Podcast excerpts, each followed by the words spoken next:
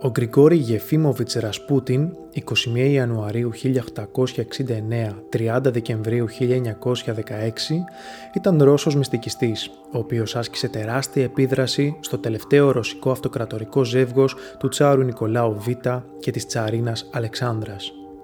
Ο Ρασπούτιν γεννήθηκε στο Ποκρόφσκογε της επαρχίας των Μπόλσκ και από τις επικρατέστερες ημερομηνίες γεννήσεώς του είναι η 21 Ιανουαρίου 1869 δολοφονήθηκε στο Πέτροκραντ στις 30 Δεκεμβρίου του 1916. Τα χρόνια πριν την ανέλυξή του.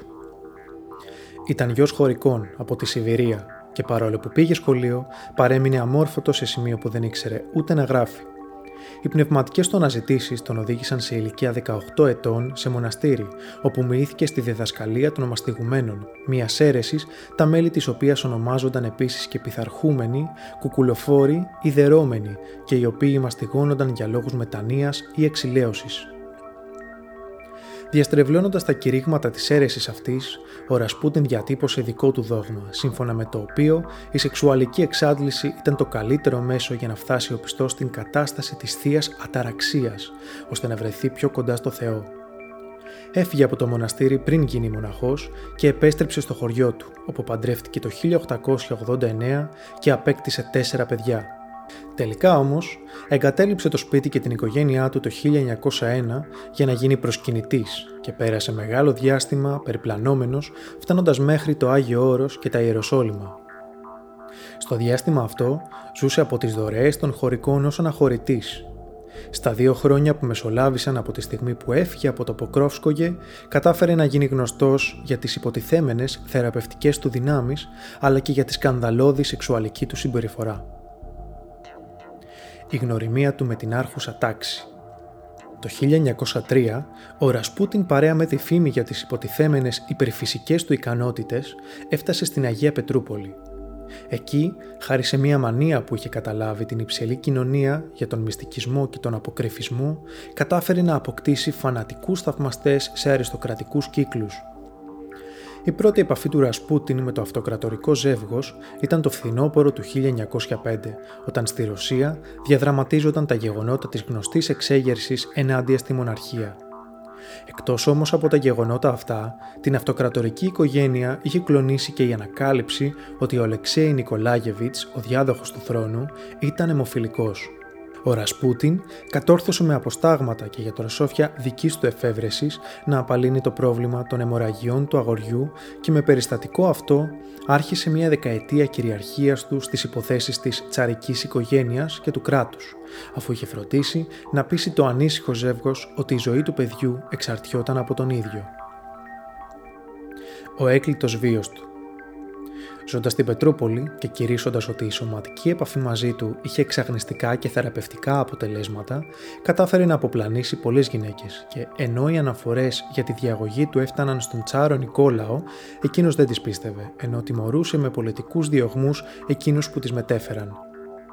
Μέχρι το 1911 η συμπεριφορά του Ρασπούτιν είχε πάρει διαστάσεις σκανδάλου και οι ερωτικές ιστορίες για τον ακόλαστο αυτό καλόγερο ήταν στα χείλη όλων, Τελικά, ύστερα από πιέσεις, ο Τσάρος εξόρισε τον ευνοούμενό του, αλλά κάτω από την επιμονή της τσαρίνας Αλεξάνδρας αναγκάστηκε να ανακαλέσει την απόφασή του λίγους μήνες αργότερα, καθώς δεν ήταν διατεθειμένος να θέσει σε κίνδυνο τη ζωή του γιού του ή να δυσαρεστήσει τη σύζυγό του που ήταν φανατικά πιστή στο Ρασπούτιν επειδή της έλεγε πως ήταν αγία και πως την βλέπει στα όνειρά του με φωτοστέφανο η δύναμη του τυχοδιώκτη χωρικού έφτασε στο απόγειό της μετά το 1915 όταν ο Νικόλαος έφυγε για το μέτωπο κατά τη διάρκεια του Α Παγκοσμίου Πολέμου. Πρέπει να σημειωθεί ότι ο Τσάρος Νικόλαος ανέλαβε προσωπικά την ηγεσία του στρατού επειδή ο Ρασπούτιν ισχυρίστηκε ότι είδε σε όραμα ότι σε αντίθετη περίπτωση θα χανόταν ο πόλεμος. Με την απουσία του Νικολάου, η αυτοκράτηρα Αλεξάνδρα διαδραμάτισε έναν πιο ενεργό ρόλο στη διακυβέρνηση και έτσι ο Ρασπούτιν κατάφερε να ασκεί σημαντική επιρροή, διορίζοντας και πάβοντας το προσωπικό του κράτους κατά τις επιθυμίες του.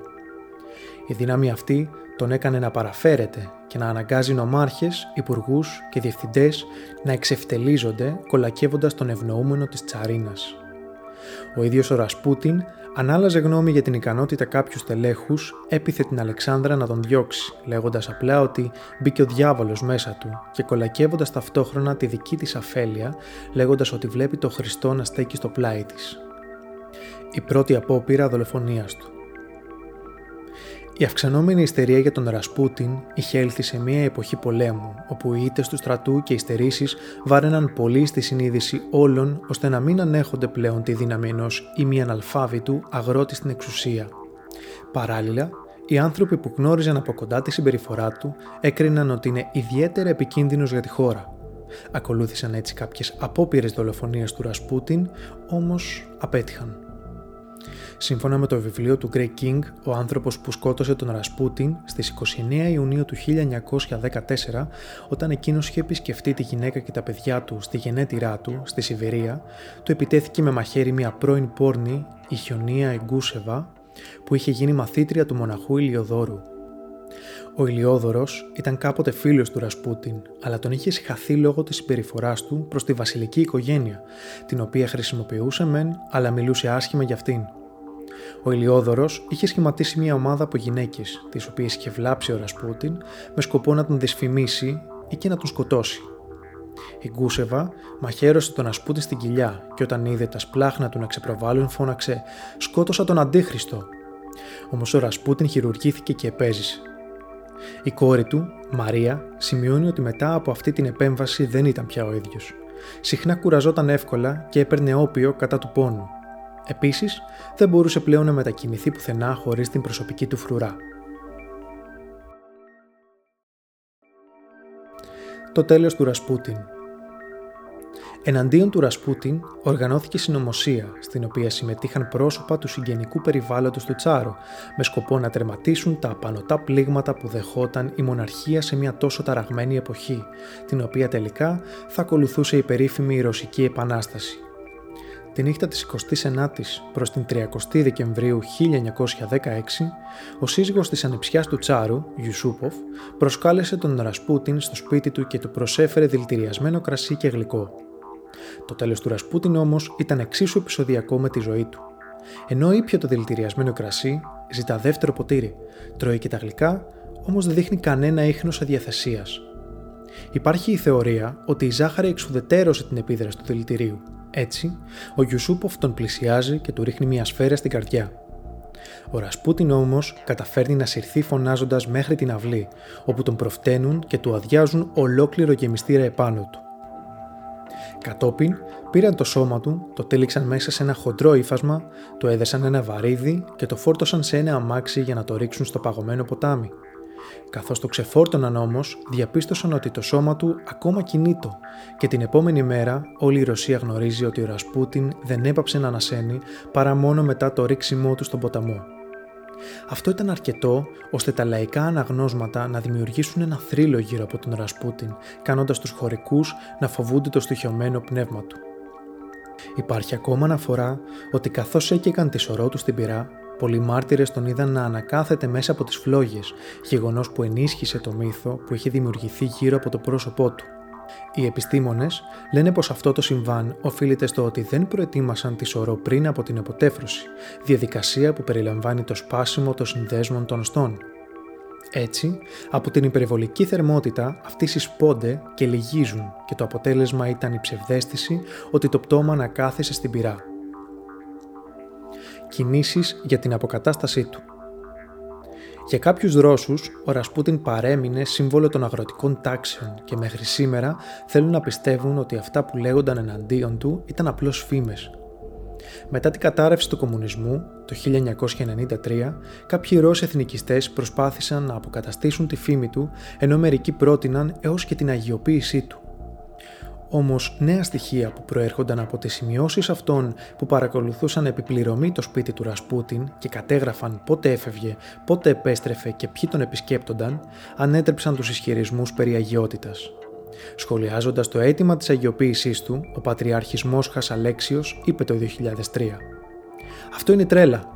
Ποιος θα ήθελε να παραμείνει σε μια εκκλησία που τιμά το ίδιο τους δολοφόνους με τους μάρτυρες, τους ακόλαστους με τους Αγίους. Όμως, βιβλία που εκδόθηκαν το 1919 ισχυρίζονται ότι οι πηγές από ανθρώπους που παρακολουθούσαν το Ρασπούτιν είναι αμφισβητήσιμε, καθώς εκείνοι μπορεί να έγραφαν αυτά που ζητούσαν εκείνοι που τους πλήρωναν. Πάντως, η ενασχόληση του κόσμου με το Ρασπούτιν δεν έχει σταματήσει.